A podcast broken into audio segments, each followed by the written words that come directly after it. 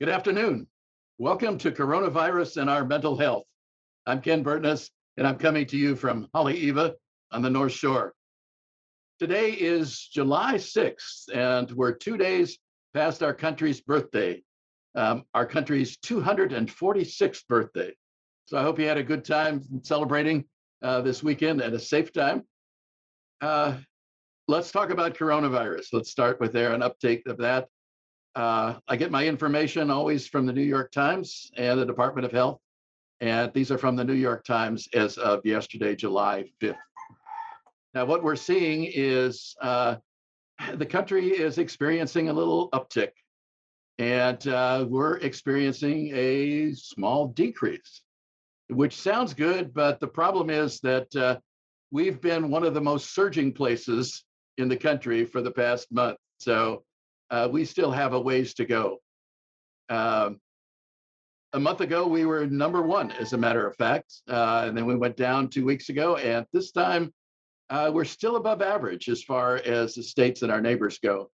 Uh, the the honors go to uh, as far as being the surgingest places is Puerto Rico, American Samoa, and Louisiana. So if you have friends there, you should uh, call them up or email them and wish them well, because uh, I know they're going through a tough time. Now, what we're looking at, if we look back, uh, let's start at the beginning of the year. The beginning of the year, we had that big surge from Omicron, and we're far below that, thank goodness. Now, but the problem is uh, our lows, which occurred in April, we're still significantly above that. So we're not out of the woods. This is not the end of the pandemic. Uh, coronavirus is still alive and well, unfortunately. And the way we're treating it is, you know, we're going out and celebrating this past weekend, and uh, very few people using masks. And we're all not social distancing, and we're all celebrating together. Uh, and this is very soon to do this. We still, other people are worried. I'm worried. Uh, and I think the Department of Health and maybe the people up at uh, in the national and the capital are, are still worried as well. We still have that potential, and we still don't know what new variants are out there. So we have to be uh, really careful. Now, what we've been doing on this program is uh, after we really explored coronavirus in the first number of sessions, uh, we've been trying to deal with the negativity that all of us are living in. not only from the negativity, not only from the coronavirus, but from the war that's going on, the climate change, the mass shootings. Every time you turn on the news, there's something real negative and something to cause you not to smile, to be honest. Uh, and smiling is hard nowadays. So we're focusing on the positives.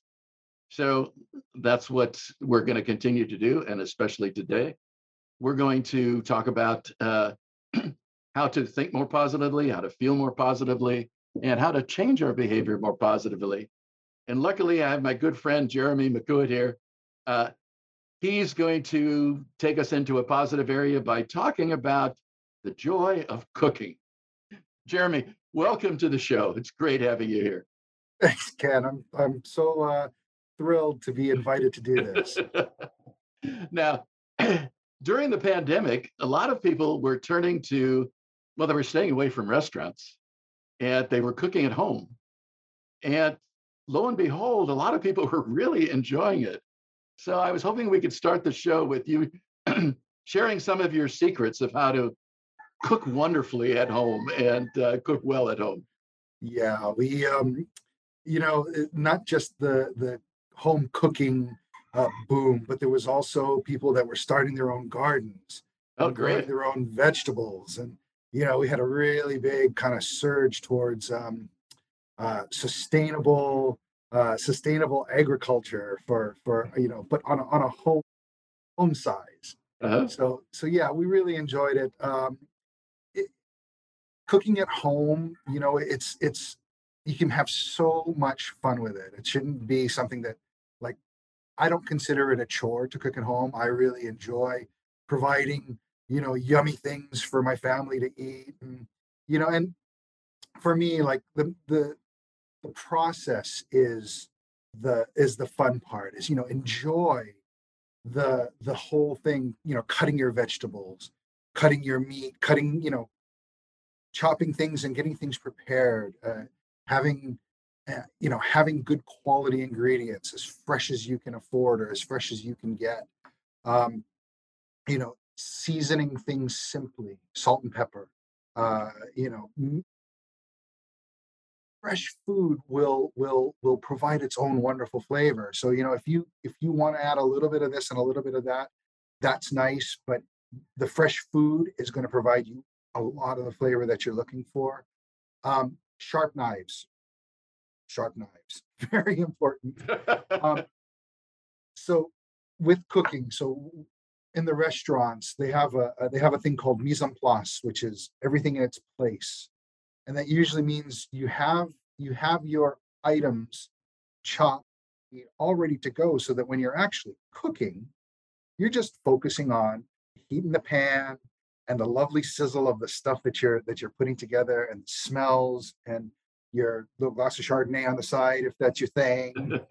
but uh, it's enjoying the process, and and a lot of times I think we get we get involved in like, okay, I have to do this, and I have to cook this, and I have to, you know, yeah, we have to provide sustenance for our families, but you know, take that extra five minutes to just kind of enjoy what you're doing. You know, savor the the process if you can. Um, that's for me. That's that's my that's where I gain my joy of cooking, and that's you know it, it, it's it's engrossing myself in it. Yeah, I, I have to share something, Jeremy, uh, with the folks at home. The first time that uh, I asked Jeremy to cook at my place when he was over there, I uh, imposed upon him. And he took a look around my kitchen and he looked at my knives and he said, Whoa, I remember that. yeah. but amazingly, he had brought some sharpening tools along, which I was, you know, and uh, sharpened my knives for me, which I was forever grateful for. And I now have been much more attentive to keeping them uh, sharp. So that was, uh, Yeah, we That was- got you all. We, we got you all hooked up. But uh, every time I cook for Ken, it's always kind of an adventure because we, Ken, uh, Ken will. I'm I'm I'm hoping eventually get back into doing his annual uh, Thanksgiving. Uh, you know, we have a big party at his house for Thanksgiving, and I get the privilege of cooking breakfast for the crew that comes and digs the imu and preps the the. We do a big imu. Uh, Ken does a big imu with the, the turkeys and the um, wood and the, the the river stones, and it's just it's such it's a it's a it's a the ritual of doing that. It's so much fun, and I get to come and I get to cook breakfast for all of the people that come and do uh, the hard work, and uh, it's nice. We all you know they, they finish the jobs, we all get together, and we all just commune around this table with this wonderful breakfast and eggs and omelets and uh, Ken's favorite uh, famous waffles I'm I'm looking forward to us doing that again, Ken. I'm really I'm really going to enjoy because I know we're we're coming towards the uh, the sunsetting of uh, of that tradition. Yeah, for sure. I, I had uh, promised everybody that I would do 40 years. Uh, we started in uh, 1982 when Hurricane Iwa came through, and all of a sudden I had no power, no water, no anything. And luckily, my neighbor had taught me how to imu turkey. Uh, actually, not turkey. He imued a pig about uh, two months beforehand, and I watched and learned a little bit about imuing. And so, start in 1982, we started doing this, and so I always thought that I would probably retire after 40 years. We got to the pa- pandemic, and that was in 2020, and of course, we couldn't have it, and then we couldn't have it for uh, 2021. So I'm now holding at the 39th this this year, if we can hold it, which I certainly hope that we do. It'll be the 39th year, and then next year we can uh, say aloha to it. But it's it's a lot of work, and uh, you know, and people are working hard, especially in that morning, Thanksgiving morning, because they're digging the pit, uh, and they're putting the fire rocks in, and they got to do special uh, kiawe wood, you know, and there's, a lot of preparation for the turkeys itself to be put in the pit. So everybody's working hard in the morning, and they were used to my just sort of blah breakfasts, but when Jamie joined us, uh, Jeremy joined us, uh, all of a sudden people's face lit up and and the breakfast was amazing. It was amazing. And uh, it's such I an got honor to cook points. for everybody, though. You know, I, I find it an honor to be able to cook for all these people because I know they're out there busting their butts. And uh, they come up and they eat a good hearty breakfast, and everybody just kind of passes out for a little while. well, I, I can't thank you enough, Jeremy, for all that. Uh, it it was just a wonderful thing that you did for everybody. Uh, getting back to uh, you preparing food, because I love that idea of the joy of just cooking, the uh, cooking those ingredients, and uh, all, all our senses are sort of involved with cooking, with this sense of smell and the sense of touch and taste, and, as well as uh, seeing and hearing. Uh, it's just a wonderful experience. The question I would have on that, though, is a lot of people aren't used to using raw environments are natural in, ingredient, not environments, but ingredients. Uh, and they're used to prepared food, preparing prepared food. Uh, any hints that you can give them if they're unused to doing a lot of chopping and and uh, working with a lot of raw vegetables, for instance, or or other ingredients? the, the fun thing about cooking is you can you can experiment and you know it's it's not there's no real wrong answer as far Uh-huh. as you know if you're putting something together and you know I, and experimenting is how all these great fusion chefs came up with these um, you know these these japanese italian or these uh, a moroccan french or you know the, the you had to play you had to come up with some some stinkers before you come up with the really good uh, quality dishes. So, you know, experimenting and having fun with food is, you know, part of the joy that you get when you when you get involved in it. And it's always, you know, for me, um, if you do what you need to do to, to take care of your family. So if if you come home and you've only got something that you have to put in the microwave and cook, that's okay. And you can, you know, you can throw spins on it to make things a little bit healthier. So yeah, you get the microwave pizza, but you know you just put a nice salad together with that and you get your healthy along with your uh, your indulgence so you know and don't be afraid to try things because you, you you might come up with the next great culinary uh, uh, fusion. Yeah, and you know that's part of the coronavirus is we're sort of afraid to try things, and uh, those words of wisdom I think uh, hopefully resonate because that's uh, we can go out there and we can make mistakes, you know, and people will still love us even if we screw up on a couple dishes. exactly and if you're having fun with it then you know the you know there's that sort of saying like you can cook something that somebody else has cooked the exact same recipe the exact same methodology and it's not going to taste the same because the person that's putting uh, the person that's putting their mana or their love or their aloha into the food that they're cooking it's tangible Yeah. I've made dishes that my grandmother used to make, and mine don't taste nearly as good as hers because of the love that she put into the dishes. So, you know, when you cook, put your love, put your heart, put your mana into what you're doing, and the people, you know, the people that you're feeding will will be just like, wow, I used to have this before, but it, you know, it's so much better. It's it's it's a tangible thing, mana and aloha, man. I'm telling you. Yeah, Exactly. You know, the exact same thing happened with me because uh, my mother uh, never considered herself a good cook, but what she did cook was terrific. And you know, after she passed, I tried to duplicate that stuff, just like you're saying with your grandmother, and I just could not. It just never tasted as good at all. Yeah, my my I felt the same way with my with my mom when she passed away. I'm like, ah, there's there's some dishes that are gonna go with her because I don't remember how to cook them or I don't remember her special technique for getting the the fish just right or the the pork chops that she cooked just right. It's so you know I'm I strive all the time to try and be as good a home cook as she was. Uh, terrific. Uh, let me ask you another question. As a chef, I know you've cooked in a lot of different places, a lot of different venues, and for a lot of different people. Uh, can you share a little bit about uh, those differences, you know, when you're eh, the, differences in experience uh, in these varieties of setting that you've been in, and I know you've been in a lot. Um, and you know, with the settings come challenges. You know, if you if I cook in your kitchen, I'm not going to have the same things that I'm going to have in my kitchen. If I'm cooking for someone who will only eat vegan, you know, I have you have constraints on what you can and can't do.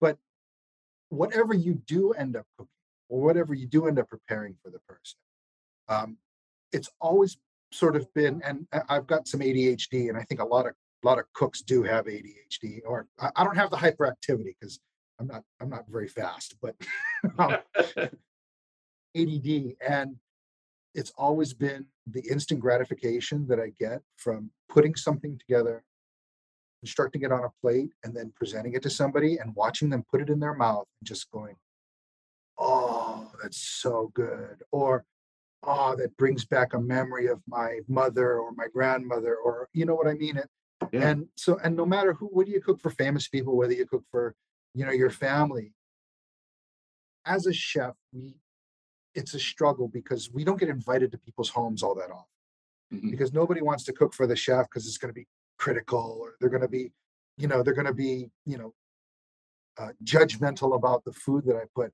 I, I'm thankful anytime someone cooks me a meal because I know what it takes. I know the effort. I know the the love that you have to put into the dish. So you could cook me beans on toast, and I will be over the moon because somebody else is cooking it, and and they put their love into it. And so you know, so the the gratification of seeing somebody enjoying the meal that I've made for them is you know because chefs don't get paid very well. Mhm. Uh, that a lot of times just is is what makes me smile and go home at the end of the night with a with a happy feeling. Yeah. Uh, let me. You've cooked not only uh, in the U.S., but you've cooked in other countries as well. Can you tell us a little bit about that experience? Yeah, so so I really started my my culinary time being seriously uh, in uh, a, a restaurant and, working as a, a, a, a junior sous chef.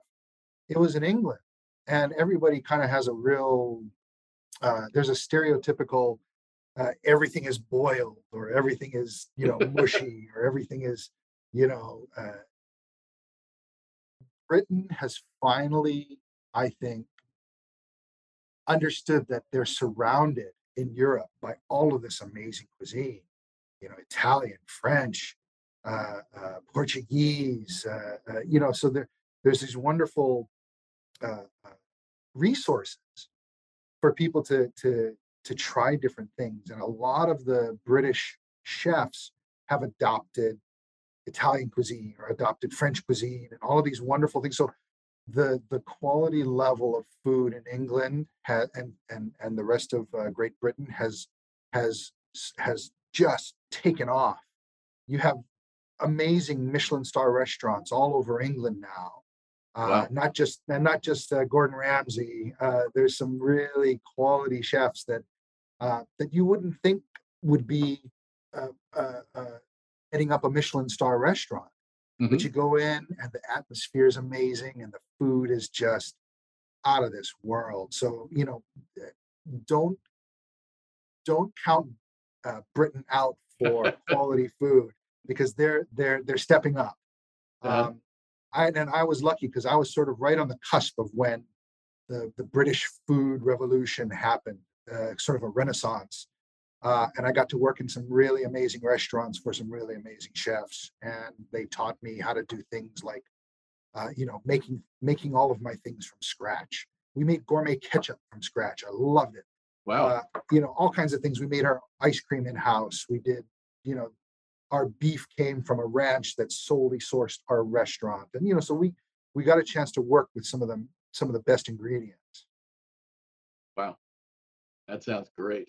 It was a lot of Yeah. fun. you know, and uh, I was never a, a great, a good cook. Uh, but uh, the advantage I had was that I was a man when I was young, and men never cooked. So, you know, uh, it's a strange thing because so many of the world's great chefs are male. But if you look at the rank and file of who's cooking at home, it's usually the woman. So when I was in my 20s, uh, and my mother had taught me about cooking, and she said I had to know all the things to be, be able to survive and to take care of myself. Even if there was no woman around, I had to do the cleaning and the ironing and the laundry and cook. Uh, and I got lots of kudos from that from women because oftentimes I was the first male that had cooked for them. So uh, in my early years, we're in Southern California, and uh, I love Mexican food, and but uh, I stayed away from Mexican food. I thought, you know, there's no way because there's so many wonderful Mexican restaurants in Southern California. So I cooked Asian food because there was not very many good Asian food restaurants. so I cooked mostly Chinese, and that went over well. And then in 1971, I came to, as a young man, I came to Hawaii and I thought, wow, I got to give up Asian food because there's terrific Asian food here. So that's when I went and back and started cooking Mexican food. So if I wanted to impress a woman in Hawaii, I cooked Mexican food. I stayed away from any type of trying to, uh, you know, impress them with Asian food. So and, and, and you're and you were right to do the Mexican food because there's the there are a lot of Mexican restaurants, but quality Mexican restaurants are few and far between. I I only know of a couple that I would trust to go and and and have uh, uh have some Mexican food. Yeah, and that's the, that's the whole interesting thing about it. So yeah, uh, I'm really impressed. And uh, so uh, talking about Asian food, you know, and uh, Pacific Island food, uh, what are your favorites along those lines? What are things that you like to do in that area? Oh, well, cooking uh, cooking something uh, Asian, uh, it's a it's quite a it's a much more precise cooking technique. There's a lot of uh, tradition and a lot of a lot of um, procedure that goes into you know uh, you've heard the adage that the uh, the sushi chefs uh, their first like three years, they're not even allowed to touch the rice. You know, the, the, the, the cooked rice, they're, they're only allowed to wash the rice and you have to learn how to wash it a certain way. And um, so like for, for me, going out to eat fresh quality sushi, I love.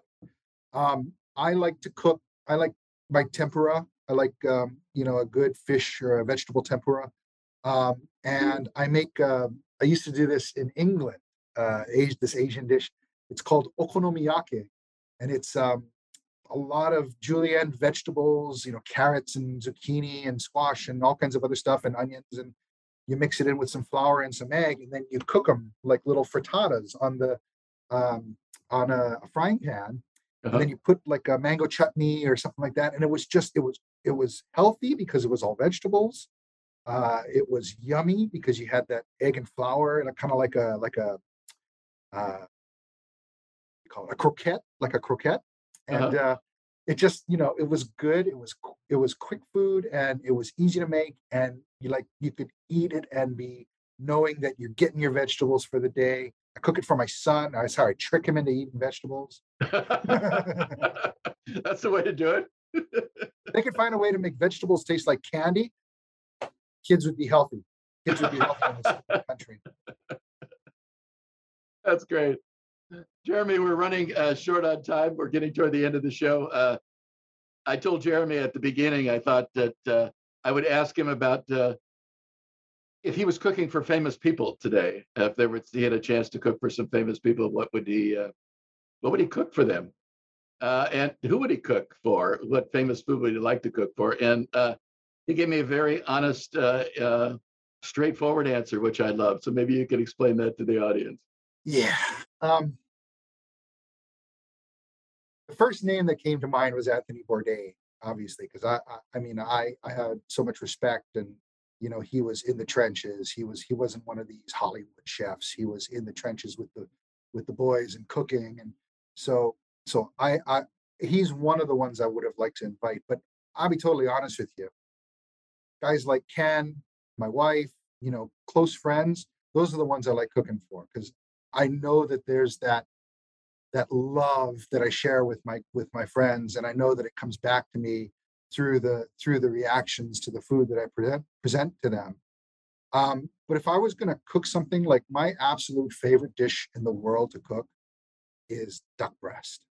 Uh, a really nice, and when we are in England, they have uh, Gressingham ducks, which are just beautiful, plump duck breasts. And I sear it, I, I finish it in the oven with some honey. I put it on a bed of Savoy cabbage with bacon and, and onions. Um, and and drizzle the honey over the the whole thing and it's just oh it's, it's really lovely nice medium rare duck breast um, and the other thing i really love it's a nice it's a local dish something that i, I learned from a uh, from a friend here in hawaii and it's called pa'iai meatloaf so you have pa'iai which is your which is your um, kalo that's been pounded and doesn't have as much of the moisture as the poi does so it's thicker and it's a, a little bit more viscous. And what I do is I put it in the fridge and it gets nice and solid. I cut it into cubes and I mix it in with a, a, a turkey meatloaf. So you, you, just do turkey and a, a, whole mess, by about two pounds of just chopped up cubed vegetables and this pa'iai, and you mix it in and you bake it, and the pa'iai liquidizes inside of the meatloaf so when you cut into it, it produces its own pa'iai gravy. It's just unreal. Um, so those are the two things that like are my favorite things to cook, and and um, they it's such a great reaction from the people eating it because they don't expect like you don't cut into your meatloaf and go like, oh my gosh, there's gravy in the meatloaf, and it's that pa'iai, and so it's healthy for you. It's you know so so trying to transition from really rich, lush foods to things that are more simple, things that are healthier for you that actually taste good and make you want to eat these healthier options. Wow, that's terrific. Uh, you know, in a time like this, when there's so much uh, negativity, uh, and one of the great, one of the things that's been tragic about the uh, coronavirus is that uh, we are less healthy because of that, because we go to the doctors less often uh, during the pandemic. Uh, we are not treating things as we should. And during this time, we desperately need to eat, eat more healthy. And uh, that's just wonderful that you've uh, you've sort of turned us onto that because you know a lot of people you say healthy food they say oh you know uh, I just really appreciate all that and all your sharing, Jeremy. It's uh, it's been a wonderful session. I can see from my uh, Think Tech Hawaii clock that we're out of time, but uh, I want to thank you again for coming out, and I hope that we can see you sometime in the future again. It's been wonderful. What an absolute pleasure, Ken. Thank you so much for the invitation. And I want to thank, of course, uh, all of all of you who are out there looking, and I hope that uh, you've enjoyed this session with Jeremy.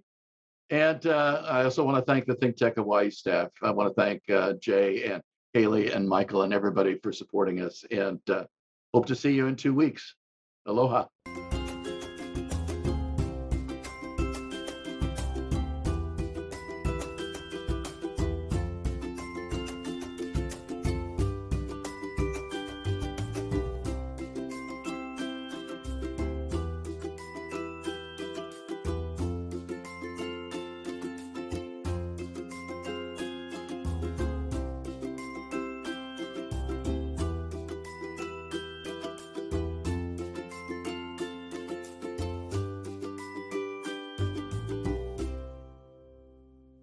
Thank you so much for watching Think Tech Hawaii. If you like what we do, please like us and click the subscribe button on YouTube and the follow button on Vimeo. You can also follow us on Facebook, Instagram, Twitter, and LinkedIn, and donate to us at thinktechhawaii.com. Mahalo.